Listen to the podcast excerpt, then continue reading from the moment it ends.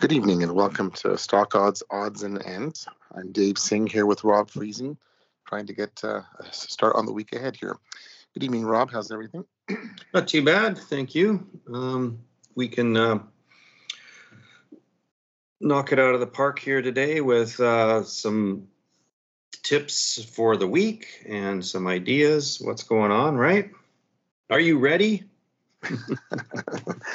well, I mean, the, the backdrop is it's supposed to be a little bit of a bullish month anyway. I mean, we've got even on monthly seasonality, Spider should do 2.7% uh, for the month. And there are some sectors that are more risk on, right? You got uh, technology, QQQ, some of the ARK funds, these are in SMH chips. So these are expected to outperform this month. Things like oil underperform. So we've got that strong bullish backdrop to us. But there are some nuances as to what we can be doing or what we should be doing. Maybe you right. can give us some well, more insight in that. I mean, mid month seasonality did start on Thursday, but I think the the problem with it for for Thursday was that people were kind of waiting till expiration. So so Fridays I would think would have been more in line with seasonality starting.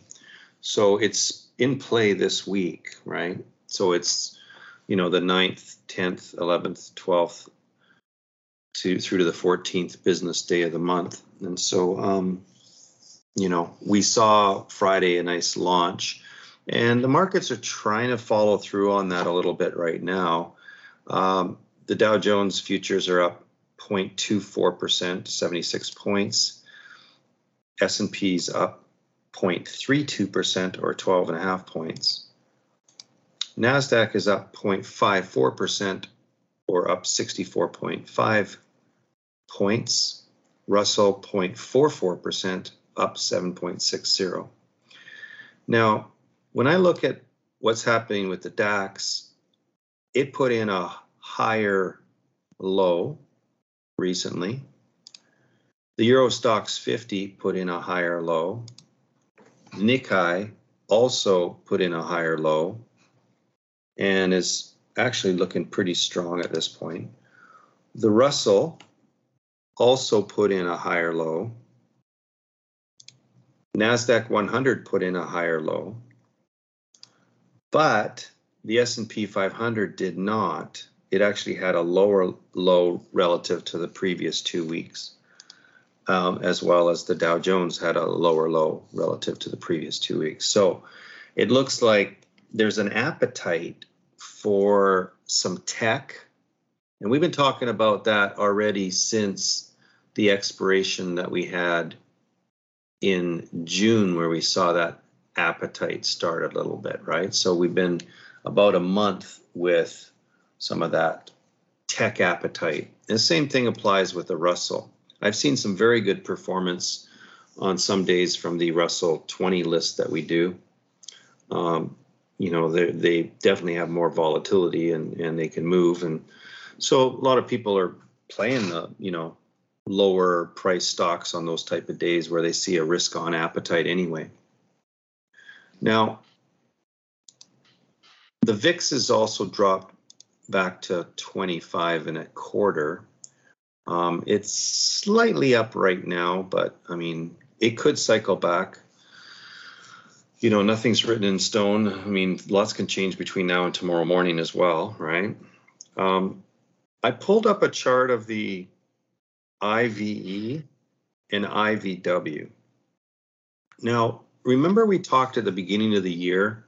It was the second trading day of the year where all of a sudden we saw on the first trading day of the year we saw you know you know in performance as if it was going to be a bull market in the techs and everything and it was totally risk on on the very first trading day but then the second trading day it was like a whole different world and they were buying the value and then they were selling the growth and that continued all the way until May 26th. Huh.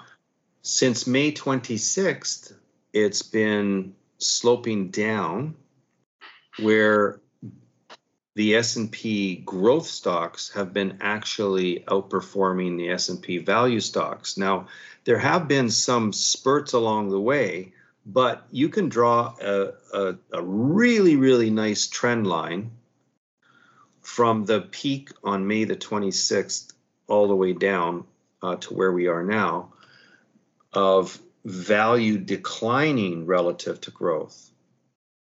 So where you see some days where you see some value stocks, but that's not the real story, right? So let's put all the picture together. What's what's really happening? If if if the proof is on the tape and people smarter than you and I are calculating all kinds of things, we should see their footprint, right, Dave? Mm-hmm. Yeah. Okay, let's look at the commodities for a second. What are the commodities saying? When I look at uh, a monthly chart, okay, to really get a good picture of, of all the commodities, you notice already June and so far in July that crude had rolled over, right? Mm-hmm. Okay. Now, crude's an interesting story because of all the stuff that's going on. But what about the other commodities? Gold is definitely heading down. Copper's heading down significantly. That's four months in a row now since the peak. Copper is a leading indicator regarding economies and especially globally. And so it's definitely signaling more of the in you know the recession story um, the slowdown story is what it's signaling silver similar to gold four months down the other metals platinum palladium the same thing now you've got corn is now three months down since the peak soybean oil widely used globally three months down Oats, too strong. June was a real sell off in oats. Rice, you know, not as much. It seems to be more of a more of a staple. Um, it's it's holding up pretty good. Soybeans and soybean oil is as the same thing, two months down. Um, wheat, June was a huge sell off in wheat. Um, and then July is still continuing with that sell off. Canola, huge sell off in June. Cotton, massive sell off in June, erased literally eight months worth of rally. Coffee, massive sell off so far in July, was stable before that. Lumber, you saw the peak back in the summer of 2021, and then we had a lower peak um, earlier this year, and it's it's down almost to what would be considered fair value, going all the way back to 2018.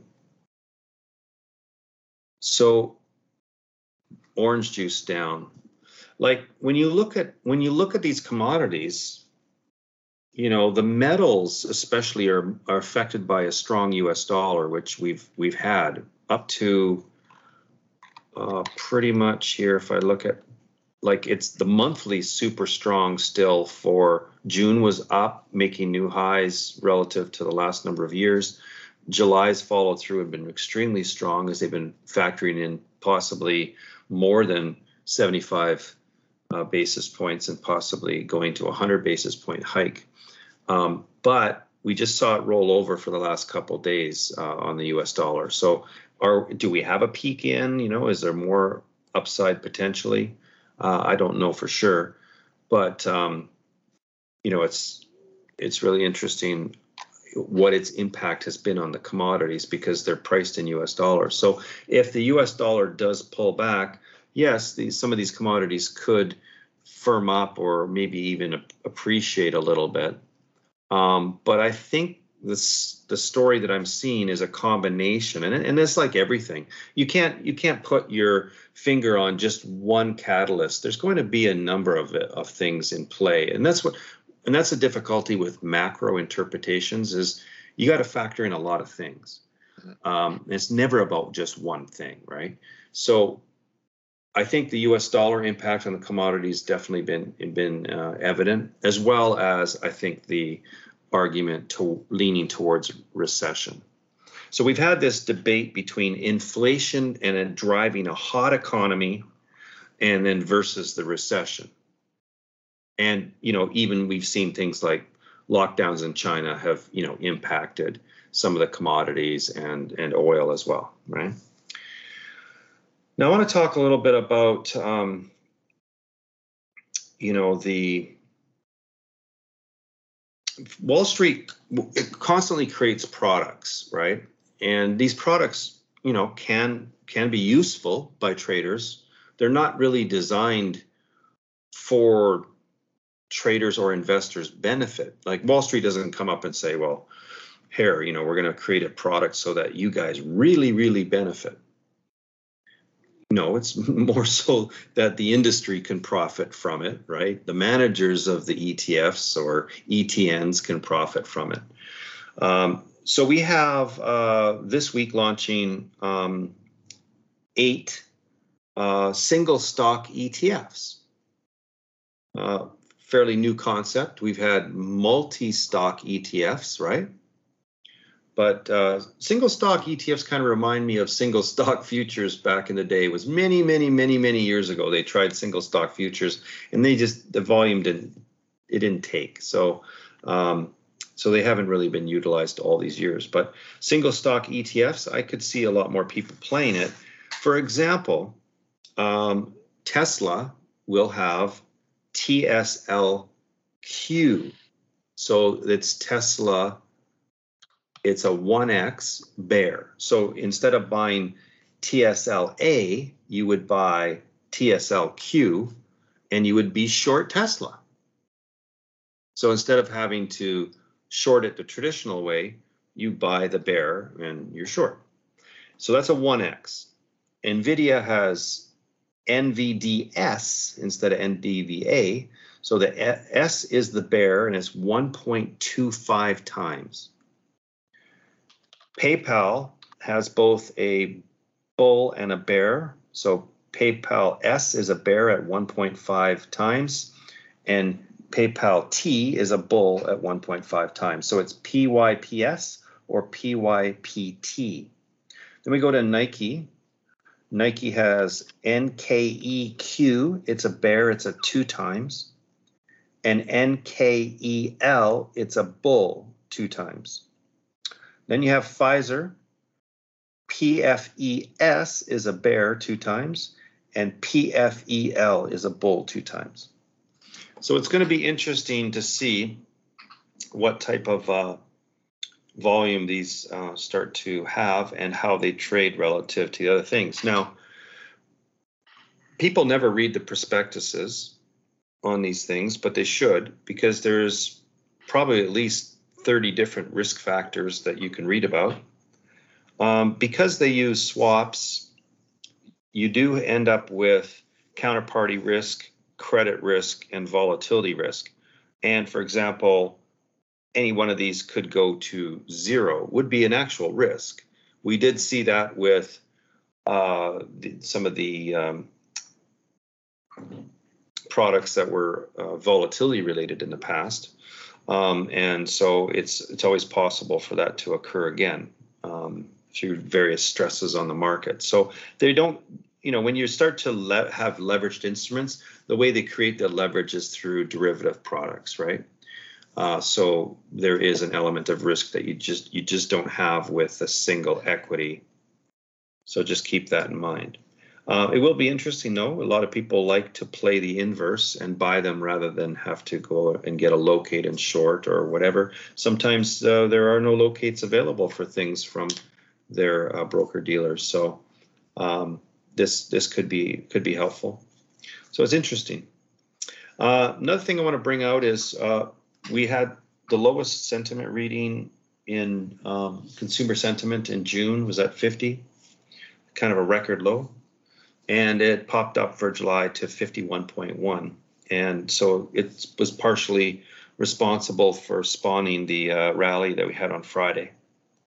Um, also, uh, cash and corporate buybacks. Cash is at a, a, pretty significant significant level institutionally. There was a lot of deleveraging this year. and it makes sense because you know the writing was a bit on the wall after we had such an incredible number of years and and we started to sputter already in September and we bounced back and then we sputtered a bit in December and kind of bounced back. And then uh, and we started rolling over in January and it's a whole new year and a whole bunch of other concerns. And then the war started and so there was a lot of deleveraging. Um, institutions you know they do move to cash more than people think um, and so there's a lot of cash on the sidelines and then there's uh, corp- corporate buybacks. These are companies that go, you know what, this is, our stock's discounted. This is a great time to buy back our stock. We don't know if it's the bottom, and we aren't in that business of trying to pick a bottom.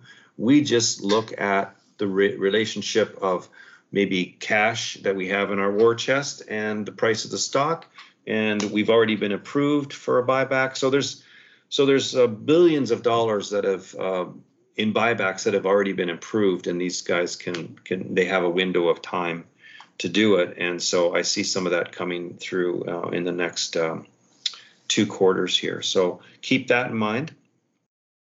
Um, one more thing, um, you know, I'm concerned about this um, accountability issue with all of the money and the uh, arms that are being sent to the Ukraine. I know, you know, in in previous uh, times, um, there's a there's a lot of emotional reaction to things.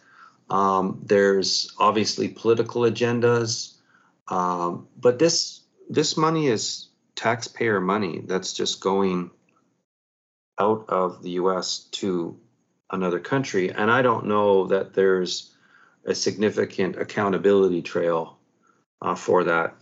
When I looked at what was going on in the Ukraine previously and uh, all of the corruption, and you can read about it in, in the Pandora Papers, some of that stuff.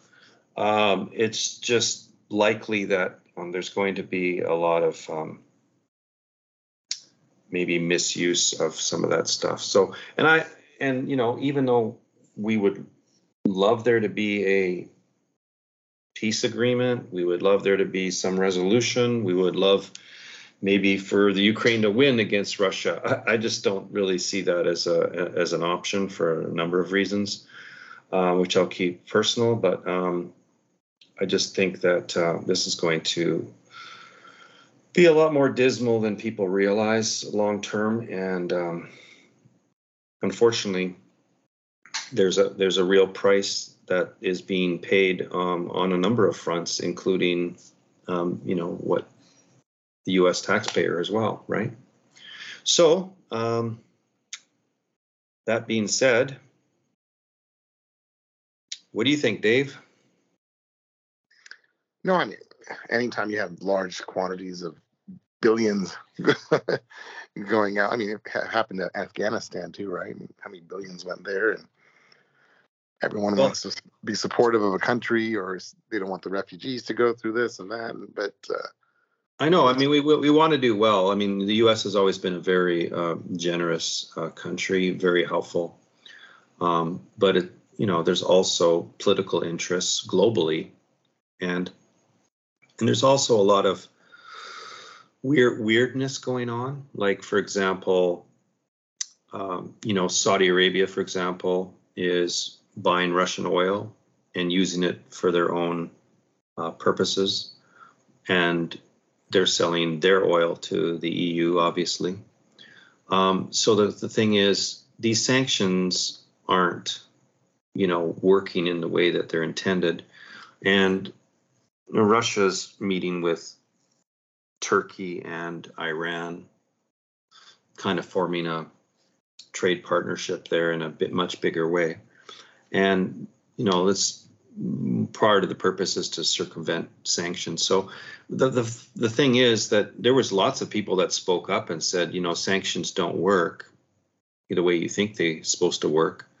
Um, and yet the administration just continues to believe in sanctions, you know, um, and and the thing is, I, can understand if you know if you make a campaign promise and you say, well, you know, we're going to do away with drilling in the U.S. and offshore, and we're just we're not going to support it. We're going to go. We're going to be green. I mean, the future is the power of the sun, and and so it's really tough to go back on that and to open up the you know supply lines that you know the U.S. has tremendous quantity of oil.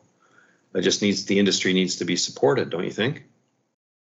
So you know to to then go and say, well, let, let's get it from Venezuela, let's get it from you know Iran, let's let's get it from somewhere, you know, let's get it from the Saudis who are buying it from Russia, you know. Um, okay, this i you know you, it's just like this world is getting weirder and weirder. You can't you can't make this stuff up if you wrote a, a, a novel a fiction. You can't make this stuff up. Uh, it just i have to shake my head. I'm sorry. It's just it's just crazy. Well anyway what's your thoughts? couple, well we have a couple more things that for the week. Um, there's some key earnings and um, economic reports. So tomorrow there's earnings um, reports on bank of america IBM, Charles Schwab, Synchrony Financial. Um, Tuesday we have Johnson and Johnson, Lockheed Martin, Goldman Sachs, Netflix, and Wednesday Tesla, Johnson and Johnson, Verizon. So, so there's some, some big big players that could. Uh, and that's us. very important. I mean, uh, earnings are a big part of moving markets as well. Um, and July is, like you said at the beginning of the show, you know, July's been typically a, pro, a positive month, you know, a 2.6, 2.7% performance. Um, and so part of that is, you know, usually earnings season in July comes out pretty good. So I think I think in the oil patch, I think uh, some earnings could come out pretty stellar. Um, there are obviously some companies that are going to have FX charges, right? If they're if they're multinationals, they're going to have uh, you know currency uh, charges that they have to apply because if you were bringing in a lot of money uh, from outside of the U.S. right, and you're converting it into U.S. dollars, you're going to have an X, FX charge because you know the dollar's so strong, right? So you're going to have some some companies that that horribly miss, but I think usually the leaders of the pack of earnings season have historically been pretty robust, right? It's kind of front end loaded with the ones that have the potential to do well, you know, seem to be at the beginning of earnings season. So, um, yeah. Uh, what about economic then, reports? This, uh, I think you. Yeah. So there's some themes this week housing and manufacturing. So on Monday, we have a home builders index report. Tuesday, building permits and housing starts, and Wednesday, existing home sales. So, first few days of this week, a lot of home building news and home sales that could drive some of the, the home stocks. And then Thursday, we have jobless claims.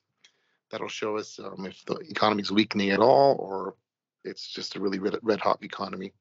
And then there's econ- uh, economic data for manufacturing. On Thursday, we have the Philadelphia Fed manufacturing index, and on Friday there's um, some U.S. S&P Global U.S. manufacturing. So two major themes: home, uh, not homeless, housing, joblessness, and um, manufacturing will be kind of shed. They'll shed some light on that with some of these reports. Hmm. Okay, well, it's going to be an interesting uh, week, um, and it does, you know, it does fall between it's always a it's always an interesting week i find when you've got you know the next the following week is the full five days of month end right? And so this this week before can be can be very mixed anyway. Um, so it's going to be interesting. Um, did you uh, another question. Did you uh, did you look at the uh, james webb telescope uh, pictures and stuff so I saw just one of them. I, there's a podcast. Um, I saw one of the images, but what, yeah, what, I looked at I looked at all the images coming out so far. It's really interesting. Um, then I read about how they're being created, and I, I had to chuckle at myself a little bit. Um, so it's infrared, right? Uh-huh. And so the the uh, images are basically think of it as black and white, sort of Yeah. uh, interpretive data, right? And so so somebody has to take and color it all. Yeah. I, I I- read that and I thought, isn't that isn't that funny? So all that beautiful color that you see is somebody's interpretation of the data, right? Yeah. They better make it look real good if they want to get more funding for the next project. Right? we want more. We we we need another 10 billion for the next telescope. So let's let's make them real pretty. Yeah. Okay. Well, I actually, I actually saw this telescope when when it was being built in Northrop Grumman, and the thing is huge. I mean, it's the room with the people with the white suits and all, and this thing was Yeah. massive. And it's really impressive what they did, and the beryllium coated, the gold coated mirrors, and I mean, so much money went into that. So they better make good looking pictures their uh, next bit of funding.